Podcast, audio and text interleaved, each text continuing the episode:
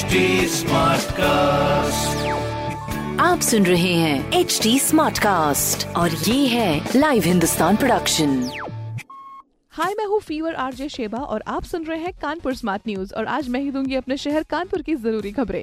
कानपुर में झमाझम बारिश के लिए अभी टाइम लगेगा, जबकि मानसून के 10 जुलाई के बाद तेज़ी से आने के भी आसार अभी नज़र नहीं आ रहे हैं, जिसके कारण शहर वासियों को अभी और गर्मी का सामना करना पड़ सकता है। अगली खबर यह है की मोती झील के तुलसी उपवन में स्वदेश दर्शन योजना के तहत चल रहे पहले रामायण थीम पार्क और लेजर लाइट का तोहफा जुलाई के अंत तक मिल सकता है। अगली खबर यह है की इंडियन ऑयल के पाँच किलो के डीबीसी कनेक्शन सुविधा का शुभारंभ हुआ है।